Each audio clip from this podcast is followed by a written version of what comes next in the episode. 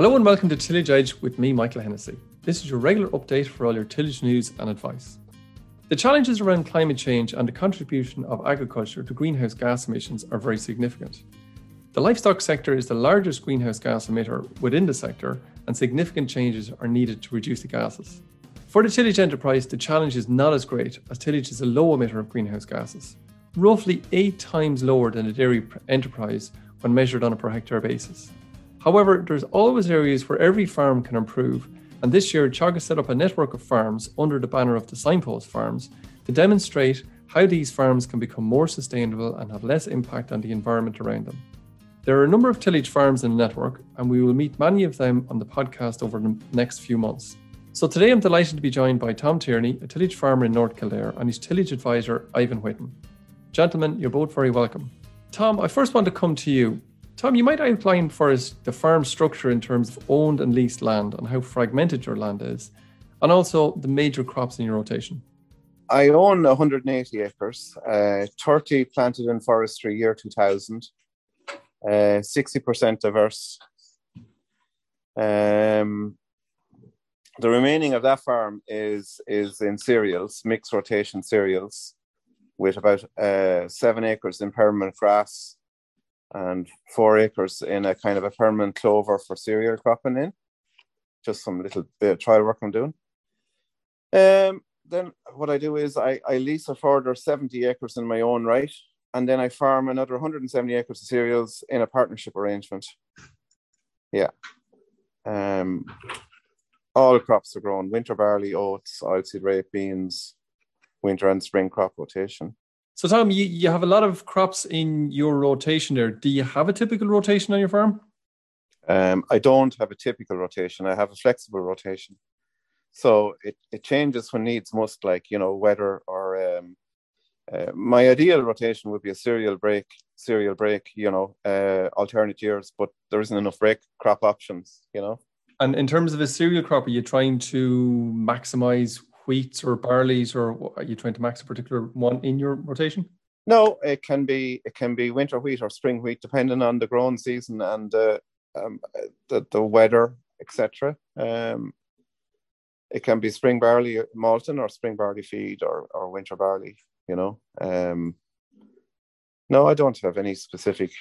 Uh, I don't think you can because sooner or later you're going to look every other year. Uh, last year, wheat winter wheat was the main crop on the farm. You know, this year it happens to be winter barley. Uh, two years ago it was winter beans. You know, it varies. So, with having that, that sort of flexibility in terms of crops, Tom, your what sort of soil do you have? It must be pretty flexible enough, and do you have a pretty good handle on on, on the fertility of your of your ground? Um, well, the whole the, the home farm is a clay loam. It's an Alton Series clay loam. Uh, soil tests, I do them routinely every two or three years. pH uh, is in the six and a half to seven range with my system of farming, which it suits like no till. Um, regarding uh, fertility, soil fertility, I'm I'm more interested in, in in soil health or soil resilience than I am in soil fertility. Um, in other words, I, I would aim to farm a soil that's resilient to weather events, has good or improving organic matter content, and a healthy and diverse soil biome by using minimum disturbance, drilling, cover crops, rotation, organics, etc. You know. Obviously, you, moved away from the plough some time ago. How how long ago was that? And um, you know, what sort of steps did you take? Did you did you jump straight into? You mentioned direct drilling there. Did you jump straight into it, or have you had a, a transition phase, if you like, between it? Yeah, yeah. Um, so in 2015, uh, I I um, got a, a, demonstration demonstrator drill from New Zealand. So it, it was a Duncan tine drill, um, a no-till drill. Uh, so I had it for 12 months on trial on the farm, and I bought it in the 11th month. Um, it made no sense to me not to direct drill. It was lower fuel use, lower work hours, higher output, lower cost, lower soil disturbance, and then you do have the advantage of uh, carbon sequestration instead of carbon releases with a ploughing system. So, yeah, I, I, ran that drill for a year, and then I switched to uh, a Duncan no-till drill disc drill, which is even less disturbance than a tine drill. Um, with with those with those um, considerations in mind, you know, I switched to um, a, a lower disturbance drill. Yeah. Okay, all right. So, so that's it. The system has obviously been working reasonably well, maybe with the hiccups up and down, but obviously it's it's working pretty well for you so far, Tom. Yeah, yeah, yeah. No, I haven't looked back. Um, you you need you you just need to um to to to adopt to a different way of farming. Um, less is more, in a in a lot of sense. Um, your your your farming system has to change. The, the, the drill isn't uh, look.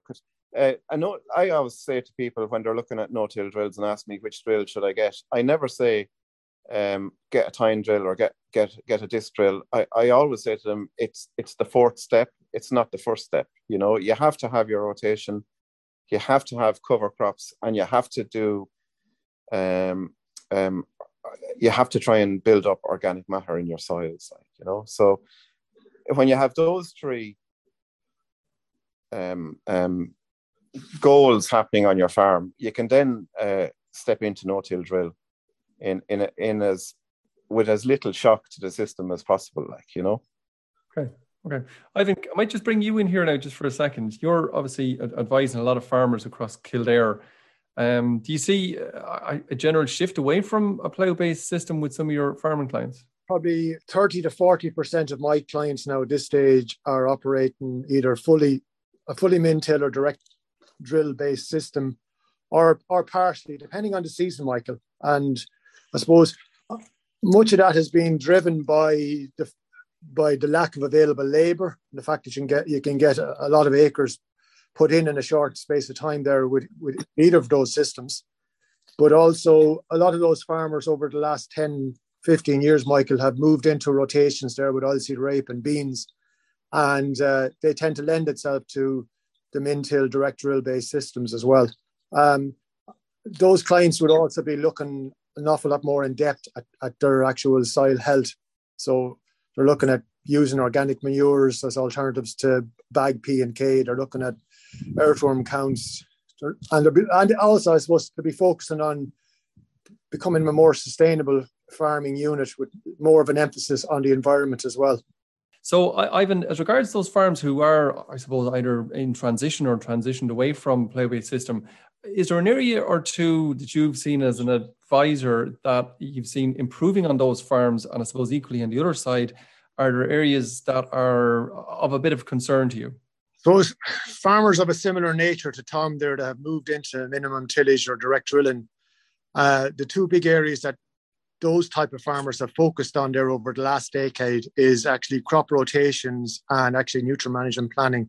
Try and you use what machinery is in the yard to establish the crops as as quickly and and to try and also, I suppose, from a nutrient management point of view, Michael, they're bringing in a good bit of organic manures there from piggeries, from uh, dairy local dairy farmers, and I suppose up in the northeast where, we, where I'm located, mushroom compost and poultry litter has, import, has important roles to play on those farms as well. I suppose if you're looking at the negatives of, of moving into this kind of a system, right, the big area, Michael, is actually grassweed control. So I suppose since the TAMS grants have come on there, um, a lot of farmers would have been avail of upgrading their sprayers.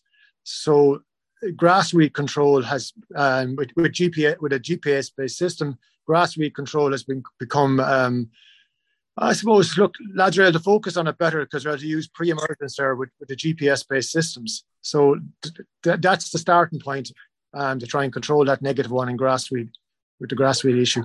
Okay, and can I ask you a similar kind of question that because Tom is obviously your client for some time now, and you've watched his transition over over the years. Uh, in a similar question, have you seen positives um, on, on on Tom's farm from your perspective?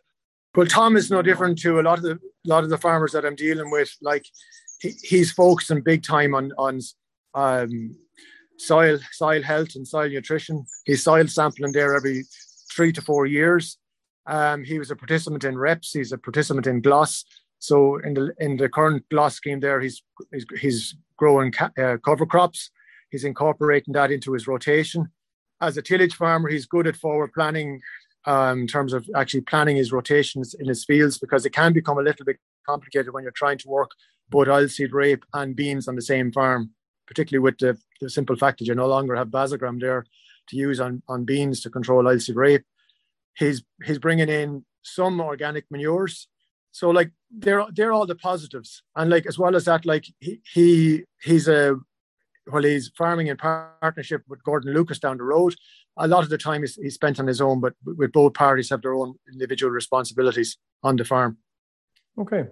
Uh, Tom, to come back to you again, um, uh, organic manures has been mentioned a few times. Um, are, are, you bringing in organic manures onto your farm? And I, I, suppose, have you always been bringing them in, or was that prompted by the change in, in your system over the last number of years?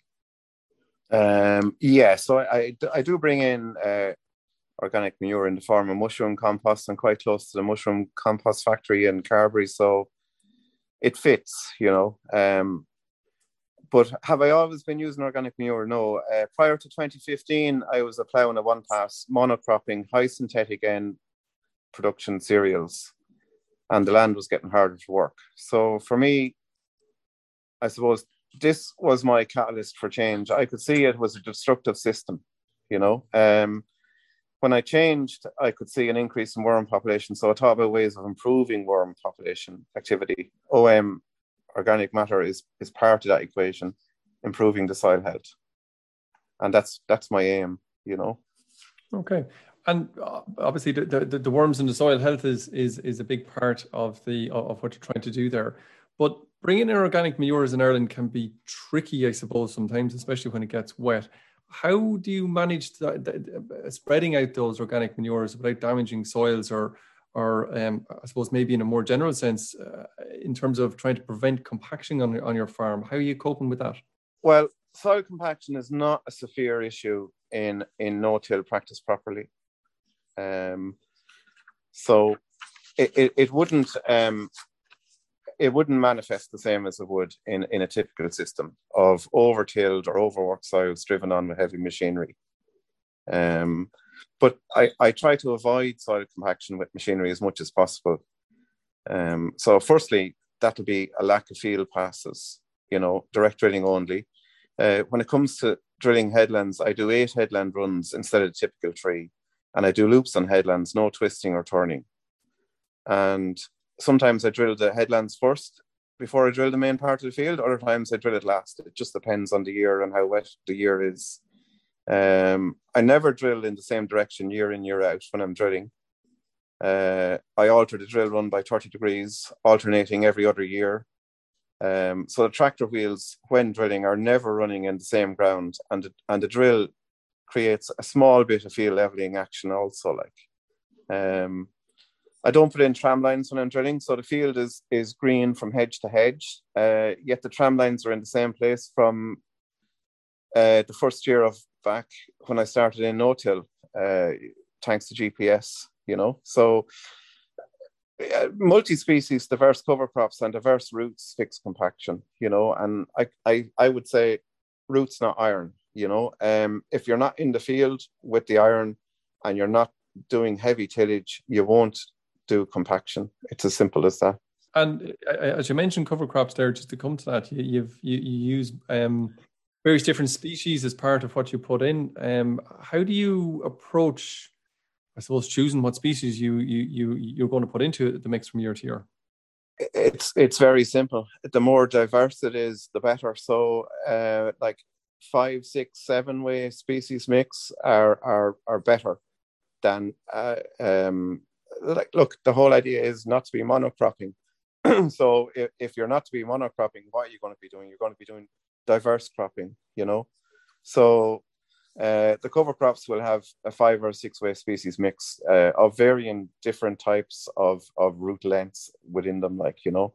But i'm i'm i'm convinced that uh, the job cover crops do. I'm i'm so convinced of what they do. I'm now companion cropping uh, winter oilseed rape with a five-way multi-species of covers. You know, and I'm I'm variety mixing winter barley this year. Next year I'll be variety mixing winter wheats. All ba- all based around seeing the benefits of, of root mass in multi-species cover crops. You know, yeah. Um, like if you if you dig if you go out to the field and dig and and look at the root uh, um, uh, mass that you see, um, you'll see the diversity that it brings. Like, and it keeps your soil full of a, a multi-species biome mix then as well. I presume in the, in the on that you're you're seeing the benefits in the kind of the main crops that you have in your rotation then in terms of um the harvest I suppose really kind of kind of what what, what you're trying to make a living on. I've seen no drop off. Uh, last year winter wheat did 4.2 and 4.6. Now that's on the back of a really good cropping year anyway. So but they're respectable yields no matter what sort of system you have very much so. Ivan, can I bring you back in just for, for a second? Um, and, and certainly listening to Tom there, he, he certainly has a very keen interest in, in, in soil health and the environment in general. Um, in terms of advising him, how does that translate, or have you seen a translation of that into to the use of less plant protection products, or maybe are the those products used in a better way on the farm? Yeah, Michael, um, Tom's mindset has probably changed considerably in the last 10 or 15 years. And he was discussing there like growing uh, companion crop and companion crops with, with his oilseed rape. But if you look at that from a point of view of use, losing less plant protection products, he's he's using those companion crops to actually mask the actual oilseed rape as it's been becomes established there in the, in the autumn time from cabbage stem flea beetle because he doesn't want to use an insecticide. So now when we roll the actual um, into December, he has phacelia in his in his crop of oilseed rape that's higher than the crop of um, oilseed rape itself. So that's actually stopping the pigeons now grazing the actual oilseed rape. So he's holding on to the nitrogen that he has actually captured. So his which will translate into a lesser requirement of nitrogen on that crop now next spring. Um, he mentioned that he's sowing uh, dual varieties there in winter wheat and winter barley. He's been doing that there himself for the last two years, and that's to try and um, use the strengths of two varieties rather than one variety uh, against actually your common diseases. He's bringing in organic manures there to build resilience in the soil, so as the actual um, cereal crops that he's growing um, are under less pressure from disease. Like we, we know from Oak Park research that Ramularia, for one, like is uh, stress induced. So if he's using organic manures in the soil, and bringing in using the trace elements coming through from the actual organic manures as well. He's um, he's ticking a box there with a number of th- a number of areas. I suppose across every crop as well, Michael. Um, Tom made a decision there five years ago to insecticides across the whole farm, and he only uses uh, slug pellets in oilseed rape um, when he'd get four four slugs under each trap. Otherwise, he won't use them. And um, I suppose, look, from a point of view of um, yes, he's using a, a, he's using good rates on herbicides because he knows the importance of getting good and your meadowgrass control and uh, wild oat control and sterile brome control as well. And also, he's actually bringing in different actives there from the graminicide uh, side of the house to control his sterile brome when he's growing oilseed rape and beans um, in the rotation as well. So look, he's using lots of different IPM measures there to try and move away from using less of the actual chemicals.